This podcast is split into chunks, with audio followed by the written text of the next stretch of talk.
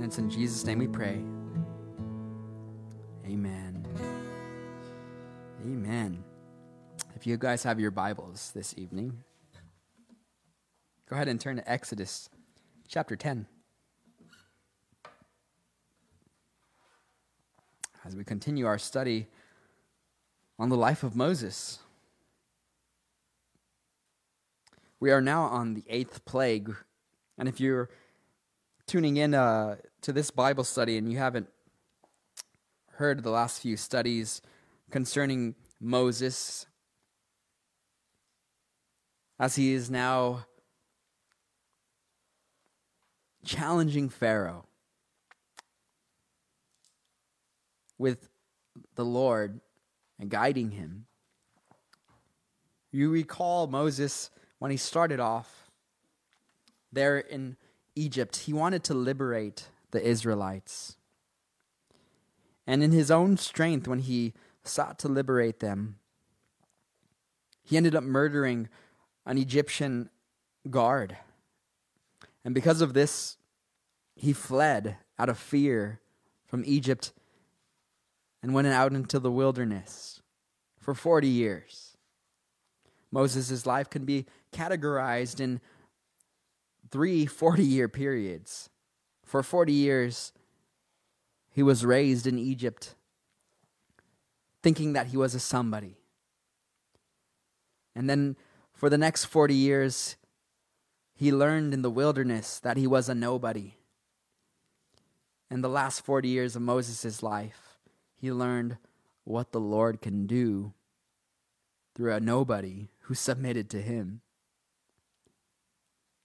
And so Moses is now returned to Egypt and is challenging Pharaoh, as commanded by the Lord, to let his people go out into the wilderness to worship him. And Pharaoh began to harden his heart toward the Lord. And he hardened his heart toward the Lord and would reject Moses' request. And then in response, the Lord would harden Pharaoh's heart. And so every time Pharaoh was hardening his heart, the Lord brought these plagues upon the Egyptians so that they could know who the Lord their God was. So we've now come to this eighth plague. If you guys remember, the plagues that have already passed us. The first plague was the plague of blood when Moses and Aaron went to the river. Aaron stretched out his rod over the river, and the river turned into blood, and all the Egyptians, all their water was turned into blood.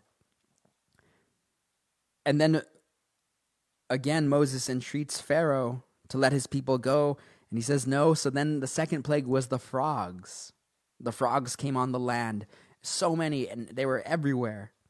And then they began to die, and there was this awful stench throughout the land of Egypt. The third plague was of lice, or these gnats. And they were causing all these bites to come upon the Egyptians. The fourth plague, we saw flies, swarms of them, swarms of either flies or mosquitoes or bugs. I hate bugs, especially the flying ones. And they swarmed the Egyptians. The fifth plague we saw was all the livestock of Egypt perishing, taking away their livelihood. The sixth plague was a plague of boils directly now attacking the Egyptians, their bodies, as they broke out with boils. And the seventh plague, God brought hail down like fire from the sky, and it struck the Egyptians. Now, all these plagues, if you remember, they were plagues that were attacking the very gods that the Egyptians worshipped. And each plague was an opportunity for Pharaoh to repent, but Pharaoh would harden his heart. Now, there were times, as we've read, that Pharaoh would seemingly repent and he would say, Okay, Moses, you can go. and then he would change his mind, or he would try to offer Moses some sort of compromise. You see, it's because Pharaoh had false repentance. The title of my study today is False Repentance. And we're going to see this in the account. Beginning with Exodus chapter 10. Let's start with verse 1. It says, Then the Lord said to Moses, Go to Pharaoh, for I have hardened his heart and the hearts of his officials, so that I may perform these signs of mine among them, that you may tell your children and grandchildren how I dealt harshly with the Egyptians, and how I performed my signs among them, and that you may know that I am the Lord. Remember the hardening of Pharaoh's heart? There's two words used whenever Pharaoh's heart was hardened. The first word, when Pharaoh hardened his own heart, was a word that had to deal with stubborn rebellion. His heart was being hardened. And then, whenever the Bible says that God hardened Pharaoh's heart, the word in the Hebrew, literally translated, means to confirm. God would confirm Pharaoh's position of rebellion. So, Pharaoh again, his heart is now hardened by the Lord. God is confirming this. And the reason why God was allowing this to happen was that the Israelites would know who the Lord was how real he was becoming to them. And that for generations to come, as we read in verse 2, the little kids, they would celebrate the Passover. They would celebrate how the Lord delivered them out of Egypt, and they would do these certain ceremonies like staying out in, in the tabernacles in the, in the wilderness. They would camp out, or they would slaughter a Passover lamb and the little kids would ask mom and dad, why do we eat the lamb on Passover? Why do we eat bitter herbs on Passover? How come we don't have, get to have the, the bread with leaven in it that's baked? Why do we have to have bread that's flat? Why do we have to have tortillas? And the parents would then be able to respond because the Lord delivered us through the Passover. Because we had to only eat bitter herbs and bread that was easily packed, small, that on the fast trip out to the wilderness. Because we stayed in tents out in the wilderness as the Lord protected us. And it would remind the children how the Lord was with them, guiding them. This is an encouragement to parents, to those looking forward to being parents, that we are to train up and raise our children reminding them of the ways of the Lord. Perhaps instead of telling them about all the the Avengers and the the fairy tale fantasy characters, maybe we should begin to teach our children about David and Goliath. We should teach our children about Shadrach, Meshach, and Abednego, who denied King Nebuchadnezzar and faced the fiery furnace, and the Lord was with them. Rather, rather than telling them stories of Humpty Dumpty sitting on a wall, maybe we should tell our children how Jesus Christ will come on a white horse to redeem the world fully and completely. May we as God intended for the Israelites, raise up our children this way. Look at verse 3. It says So Moses and Aaron went to Pharaoh and said to him, This is what the Lord, the God of the Hebrews, says How long will you refuse to humble yourselves before me? Let my people go so that they may worship me. If you refuse to let them go, I will bring locusts into your country tomorrow they will cover the face of the ground so that it cannot be seen. They will devour what little you have left after the hail, including every tree that is growing in your fields. They will fill your houses and those of all your officials and all the Egyptians, something neither your parents nor your ancestors have ever seen from the day they settled in this land till now. Then Moses turned and left Pharaoh. See, Jehovah here, Jehovah God, is showing himself to be great among the Egyptians yet again. The Egyptians had this god that they named Set. And he was thought to be the protector of their crops. And he is coming against the god Set. Every plague was attacking the very gods the Egyptians worshipped. God was showing himself that he was greater than the god Khnum, the guardian of the Nile. He was greater than the god Hapi, the spirit of the Nile. He was greater than the goddess Heket, the frog goddess of fertility. He was greater than the god Hathor, a cow like mother goddess. He was greater than the god Imhotep, the god of medicine. He was greater than the god Nut, the sky goddess. And he showed them through all the plagues he was bringing. I'm reminded now as he's telling them the locusts are coming and they're going to fill all their houses. It's going to be like a storm of just army soldiers coming in invading. It's interesting as I read, re- read this passage, I'm, I'm actually reminded uh, of history. There was this speech that Winston Churchill gave to rally public support in a war effort against Nazi Germany because there was an impending doom after they had just conquered France. There's this famous speech by Winston Churchill in which he says, We shall go to the end. We shall fight in France. We shall fight on the seas and the oceans. We shall fight with growing confidence and growing strength in the air. We shall defend our island, whatever the cost may be. We shall fight on the beaches. We shall fight on the landing grounds.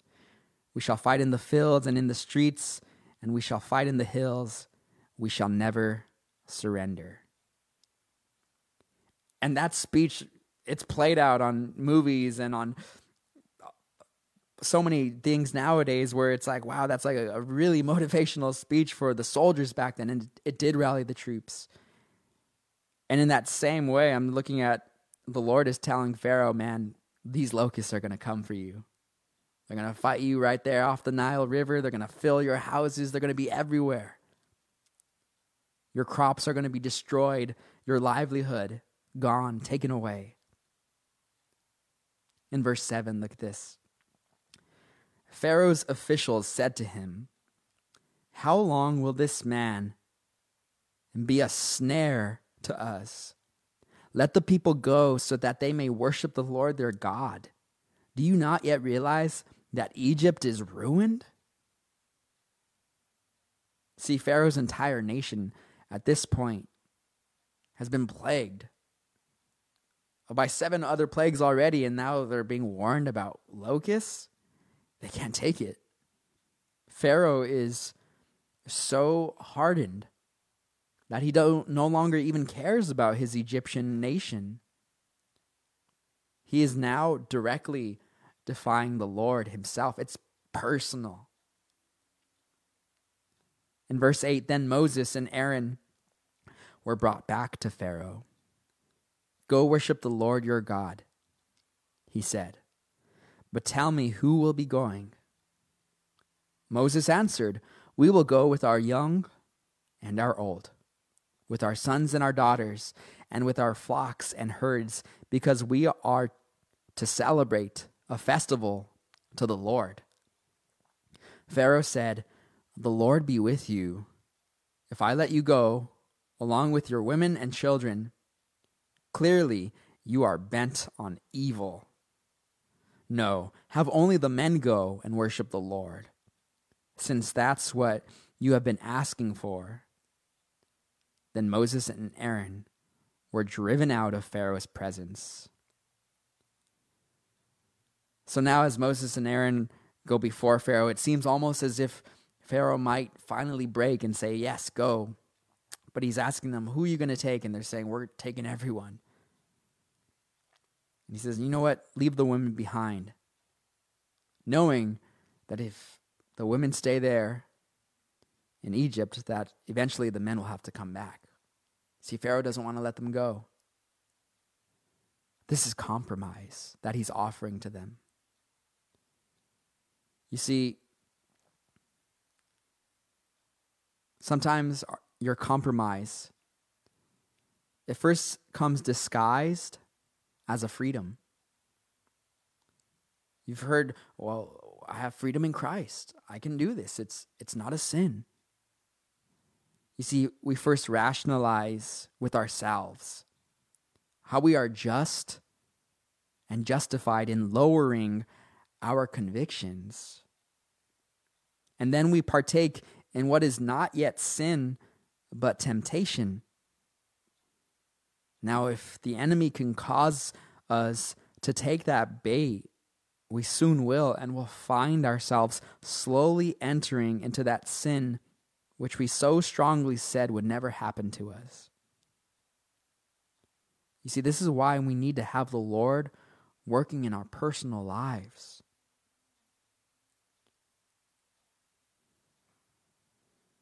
There was, and I am asking the Lord to guide my words in regarding this next matter. But there was a very public man who taught apologetics who recently passed away. And he had institutes after him, whole Bible colleges, crowds, thousands of, of videos, books published from him. And he was this giant in Christian theology. I myself followed his a lot of his teachings. You see, because he was teaching the truth. You had a man with such great mind and such great talent teaching the truth of God, yet in his own heart and in his own life, there was sin that was so hypocritical to his entire message. We see this sometimes, often. We elevate a person higher perhaps than they should be. And then when they fall and we find out of some scandalous thing they've committed, many at times fall away. You see, that's the difference of God working through a person versus God working in a person in their own personal lives, in their own personal hearts. And as we see leaders who have taken that route of hypocrisy. And I, I look at them and I, and I wonder, Lord, if, if that's what I thought that I wanted, I don't want any of it. I'd rather have you working in my life, in my heart, personally, than have thousands of people following the truth that I teach, and yet it's not real in my own heart, in my own life. This is true repentance. And this is where Pharaoh was not. This is what he was offering to Moses. Yeah, come. You, you, you can leave Egypt, but you're going to have to come back. Look at verse 12. And the Lord said to Moses, Stretch out your hand over Egypt, so that locusts swarm over the land and devour everything growing in the fields, everything left by the hail. So Moses stretched out his staff over Egypt, and the Lord made an east wind blow across the land all that day and all that night. By morning, the wind had brought the locusts. They invaded all Egypt and settled down in every area of the country in great numbers. Never before had there been such a plague of locusts, nor will there ever be again. They covered all the ground until it was black. They covered all that was left after the hail. Everything growing in the fields and the fruit on the trees, nothing green remained on tree or plant in all the land of Egypt. So these locusts, like these grasshoppers, they just fly through and they completely devour all everything that was even left after the hail. Now, something as I, I'm recognized in reading this, that the Lord used an east wind to bring the locusts. It's kind of interesting, right? If the Lord desired, he could have just made the locusts appear. Similarly, remember the way he brought the lice. Aaron struck, struck the dust, and the dust became lice, right? That's like a, a miracle at that point. It is a miracle. But with this, he causes an, an east wind to come, bringing the locusts. You see, God often works the supernatural through the natural, and it doesn't take away from the miraculous. God often works the supernatural through the natural. Now, these locusts have invaded Egypt. And remember the, the plagues, they're a mirror of the end times. In Revelation chapter 9, verses 1 through 11, why don't you turn your Bibles there? We're going to look at this portion of prophecy which John is recording in the book of Revelation. As he's writing this down, keep in mind John is recording a vision that he is having. It's a literal vision of something that is to come. Now, regards to Revelation 9, verse 1 through 11, some people have said this to be literal. Some people had said this is a sign of something. My personal take is that this is something literal, some sort of demonic presence that we are going to be reading about. But that's my, again, my personal point of view. I don't want that to get mixed up with what is literally happening, that John is seeing a vision. But let's read. In Revelation 9, verse 1, it says, Then the fifth angel sounded, and I saw a star fallen from heaven to the earth. To him was given the key to the bottomless pit. And he opened the bottomless pit, and smoke arose out of the pit like the smoke of a great furnace. So the sun and the air were darkened because of the smoke of the pit. Then out of the smoke, locusts came upon the earth. And to them was given power, as the scorpions of the earth have power. They were commanded not to harm the grass of the earth, or any green thing, or any tree, but only those men who do not have the seal of God on their foreheads. And they were not given authority to kill them, but to torment them for five months. Their torment was like the torment of a scorpion when it strikes a man. In those days, men will seek death and will not find it. They will desire to die, and death will flee them. The shape of the locusts was like horses prepared for battle.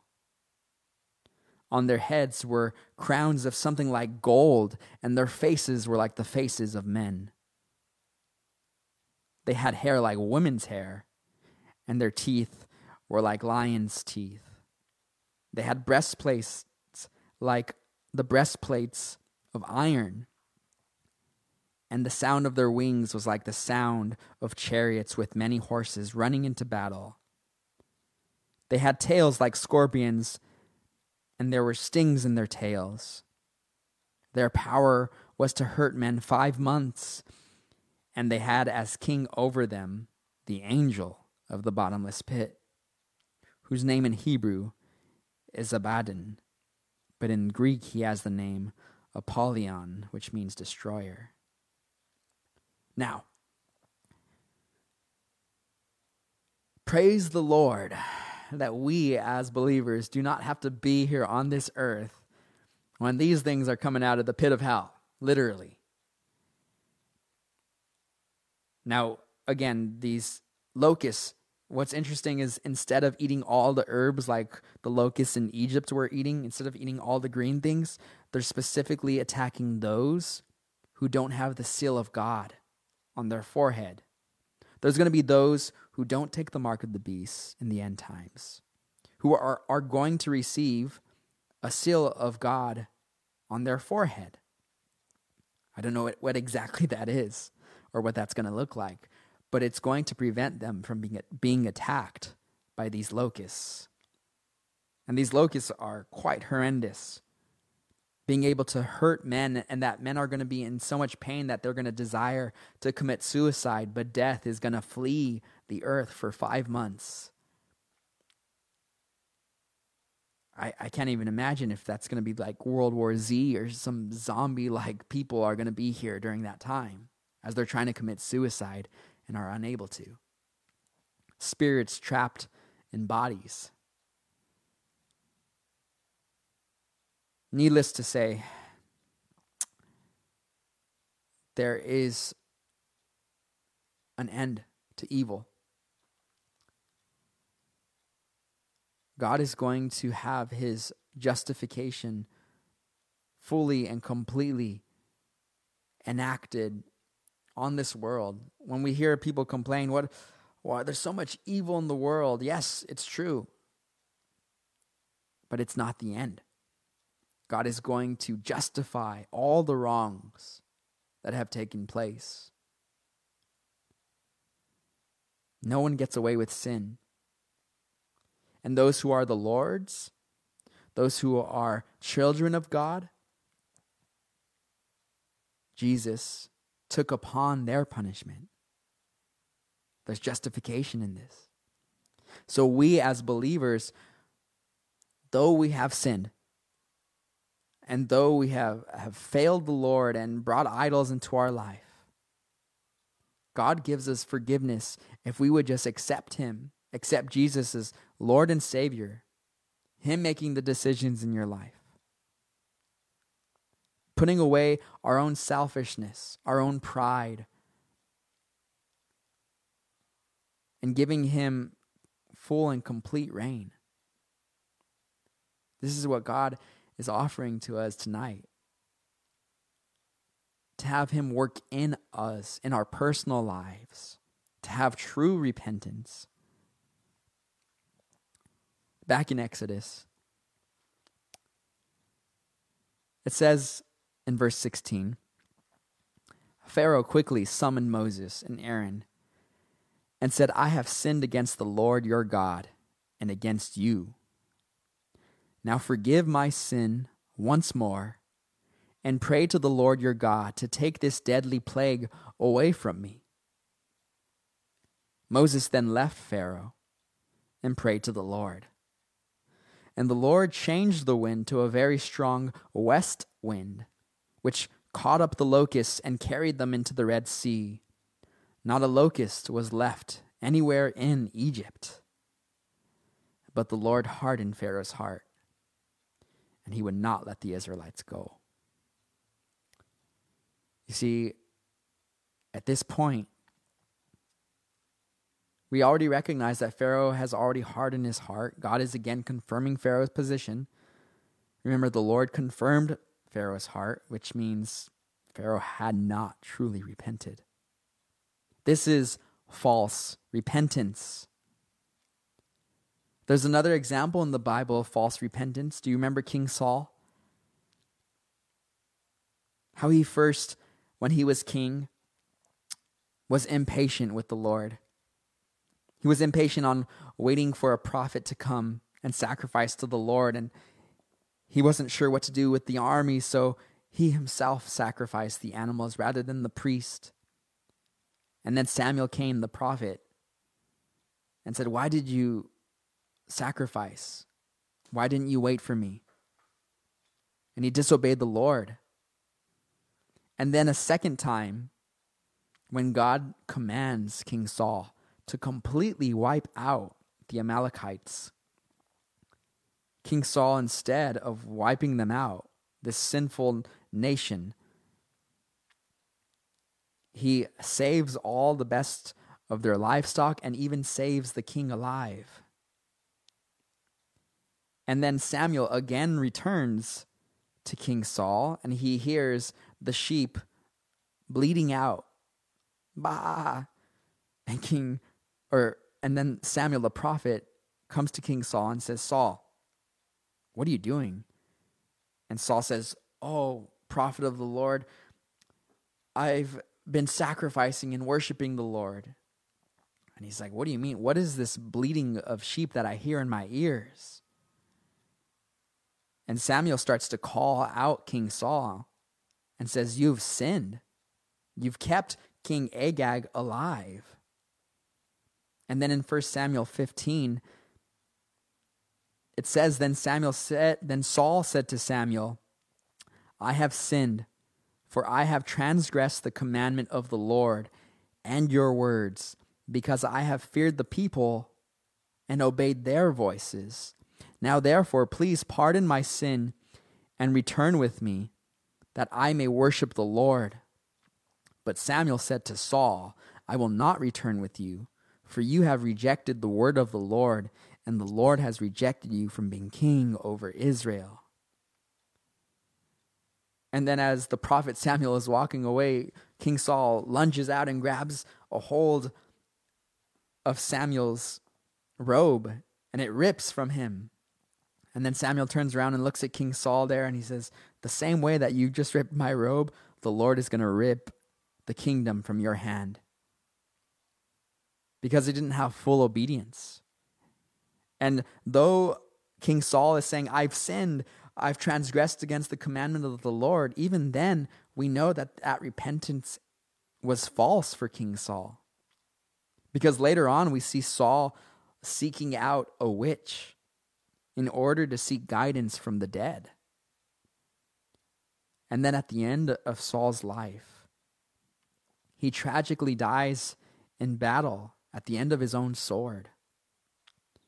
And we're reminded through his life lesson that when you don't deal with sin at the beginning, the same way that God told him to wipe out all the Amalekites, an illustration of sin, the Amalekites came back to completely kill King Saul. When you don't deal with sin, when you leave just a little bit, that little leaven, it leavens the lump of bread. Just a little bit of poison in a glass of tea will poison the whole body. That's what sin is in our life. When there's no true change, when there's no true repentance. You see, repentance at times need to be, needs to be more drastic than the sin itself. You need to as Jesus said, if your eye causes you to stumble, pluck it out. Not literally. He wanted to give us an illustration of the seriousness of sin in our life. If our hands cause us to stumble, cut it off. In that same way, If that person in your life is causing you to sin, that relationship, that job, that phone, that computer, that sport, that music, if it's causing you to sin, cut it off. You say, oh, but that's hard to do because I, I, I need to have this for X, Y, and Z reasons. Cut it off. Just cut it. And allow peace and times of refreshing to come into your life when there's true repentance. Let God do a work in you.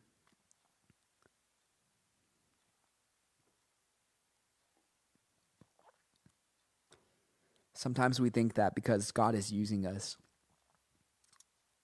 that because we're being blessed, that He's okay with our sin. It's not what the Bible teaches. God desires holiness, a full surrender. You see, when we allow sin to remain in our life, we cheapen God's grace. You see, your salvation cost God what was most precious to him, which was his own son, Jesus. It cost Jesus everything. He died on the cross, was nailed to it, crown of thorns on his head, whipping on his back for your salvation and what cost him everything. It shouldn't be cheap for us. May we submit our lives unto him. When God calls us, may we say, Lord, here I am. May my selfishness die. And when we find that abiding in Christ, he gives us a new life and a new spirit.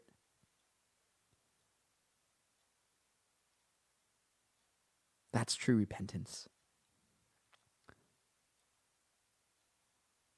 Now, you're going to struggle as a Christian. There's going to be temptation. And that's different than a practicing of a sin, a sin that you continue to practice on. But the struggles, the Lord that's why we need his grace. So you you you repent, you turn away, and you keep going after the Lord. You keep fighting, no matter how many times you fall. The Bible talks about the man who falls seven times, but every time rises up, gets back up. May that be our lifestyle. Continuing on in Exodus, verse 21. Then the Lord said to Moses, Stretch out your hand toward the sky, so that darkness spreads over Egypt, darkness that can be felt. So Moses stretched out his hand toward the sky, and total darkness covered all Egypt for three days. No one could see anyone else or move about for three days. Yet all the Israelites had light in places where they lived. Now, remember this pattern as every time Moses came to Pharaoh to warn him, it would go two warnings about two plagues, and that third plague was without warning. So, this being the ninth plague, came without warning. And this darkness that comes upon the land, this is no ordinary darkness. This isn't just some sort of eclipse. This is darkness that could be felt. You see, God is light. And when God removes his presence, it can be felt. You see, even the flames of the candles of the Egyptians, it didn't work. But with the Israelites, it said they, they had light in the places where they lived. God making a distinction between his children and the children of the world.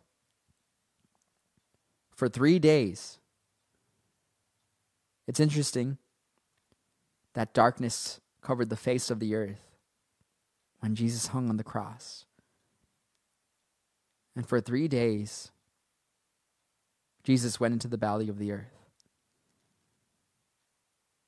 Look at verse 24. Then Pharaoh summoned Moses and said, Go worship the Lord. Even your women and children may go with you. Only leave your flocks and herds behind. But Moses said, You must allow us to have sacrifices and burn offerings to present to the Lord our God. Our livestock too must go with us.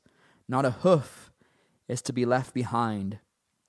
We have to use some of them in worshiping the Lord our God, and until we get there, we will not know what we are to use to worship the Lord. But the Lord hardened Pharaoh's heart, and he was not willing to let them go. Pharaoh said to Moses, Get out of my sight. Make sure you do not appear before me again. The day you see my face, you will die. Just as you say, Moses replied, I will never appear before you again. So here now, there's again another compromise that Pharaoh is trying to offer Moses. He's saying, Look, go worship the, go out, you could go into the wilderness, but you have to leave your livestock here, which was the very thing that the Israelites needed to worship the Lord. Satan loves it when he gets half commitments. Satan loves to tell us, yeah, you know what, go, go to church, but don't read your Bible. Yeah, you know, say you're a Christian, but you know, you don't need to believe all the Ten Commandments. You don't need to believe all the Bible. Satan loves to get that little foothold to bring sin and doubt and compromise in our life. One especially is when it comes to children and, and sports on Sundays. It's like, oh, well, my kid's got to be able to, you know, grow and mature in this world, and you want him to, to be a good soccer player. The Lord first. May we not put this world before eternity, what is truly important chapter 11. It says, Now the Lord had said to Moses, I will bring one more plague on Pharaoh and on Egypt. After that, he will let you go from here. And when he does, he will drive you out completely. Tell the people that the men and women alike are to ask their neighbors for articles of silver and gold and the Lord gave the people favor in the sight of the Egyptians. Moreover, the man Moses was very great in the land of Egypt, in the sight of Pharaoh's servants, and in the sight of the people. So now God again is speaking to Moses, and he's telling him, Look, I'm going to bring one more plague. The Lord knew everything that was going to happen. He's being sovereign. We're seeing this line up so much so that the Egyptians are recognizing that Moses was anointed.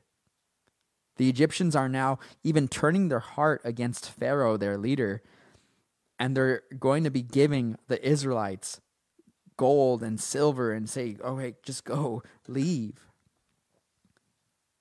Some of the Egyptians are eventually too actually going to go with the Israelites when they go into the wilderness, which is going to bring up the mixed multitude, which is going to bring trouble later on. In verse 4, it says Then Moses said, Thus says the Lord, about midnight I will go out in the midst of Egypt. All the firstborn in the land of Egypt shall die from the firstborn of Pharaoh, who sits on his throne, even to the firstborn of the female servant who is behind the handmill, and all the firstborn of the animals.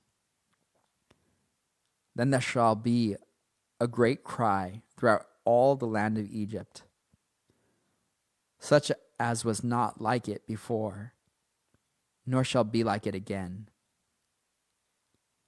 But against none of the children of Israel shall a dog move its tongue, against man or beast, that you may know that the Lord does make a difference between the Egyptians and Israel. See, the Lord was going to strike now at the heart of Pharaoh and the Egyptians, their firstborn.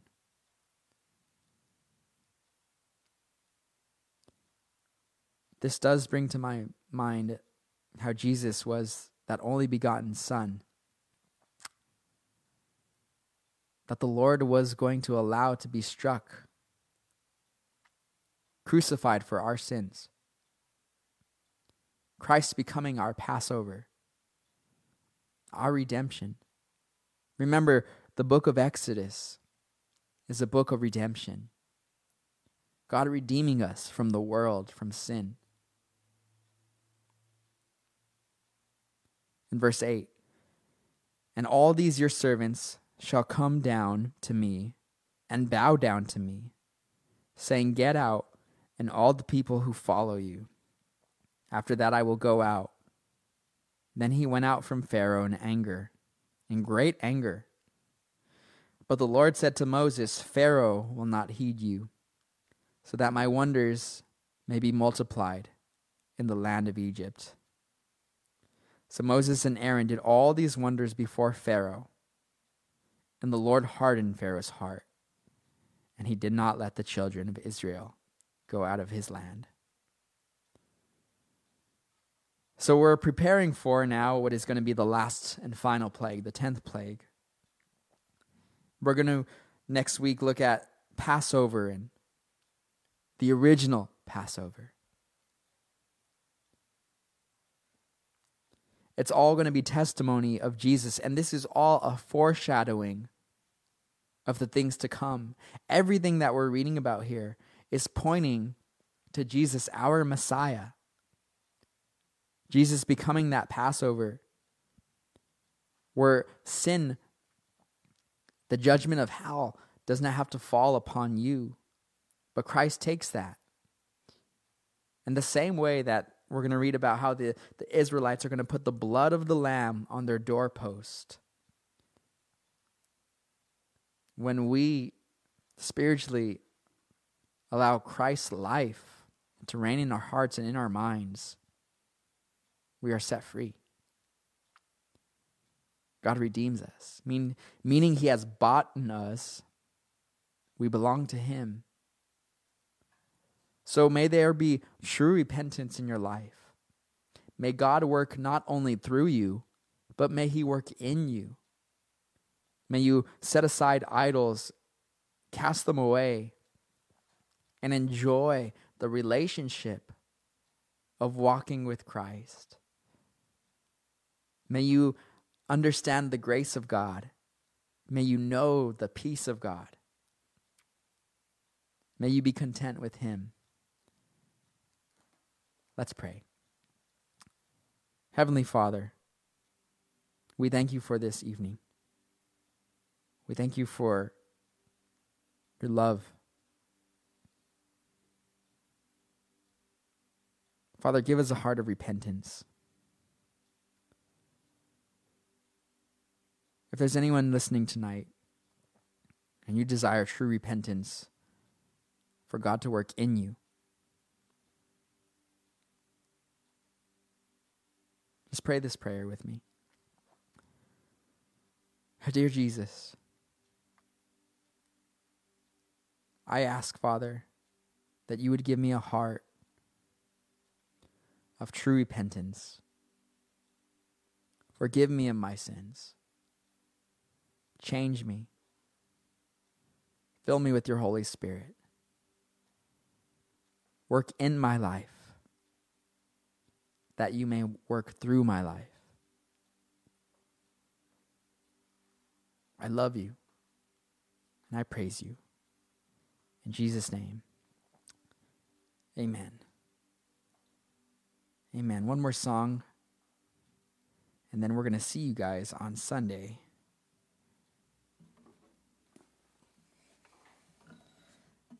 But continue to, to read your word.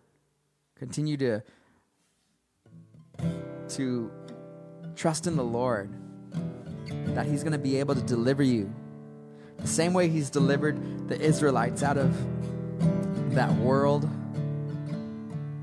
out of bondage from Egypt. God can do that in your life. God can work the miraculous in your life.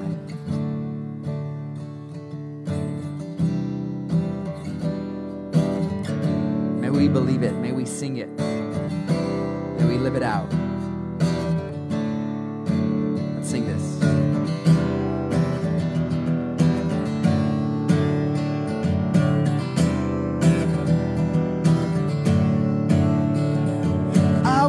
Was dead in sin, alone and hopeless.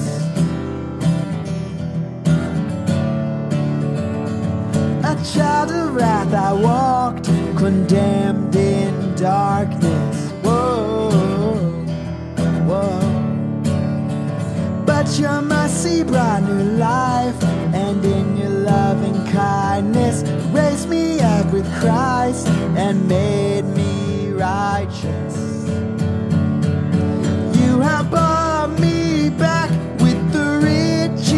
Of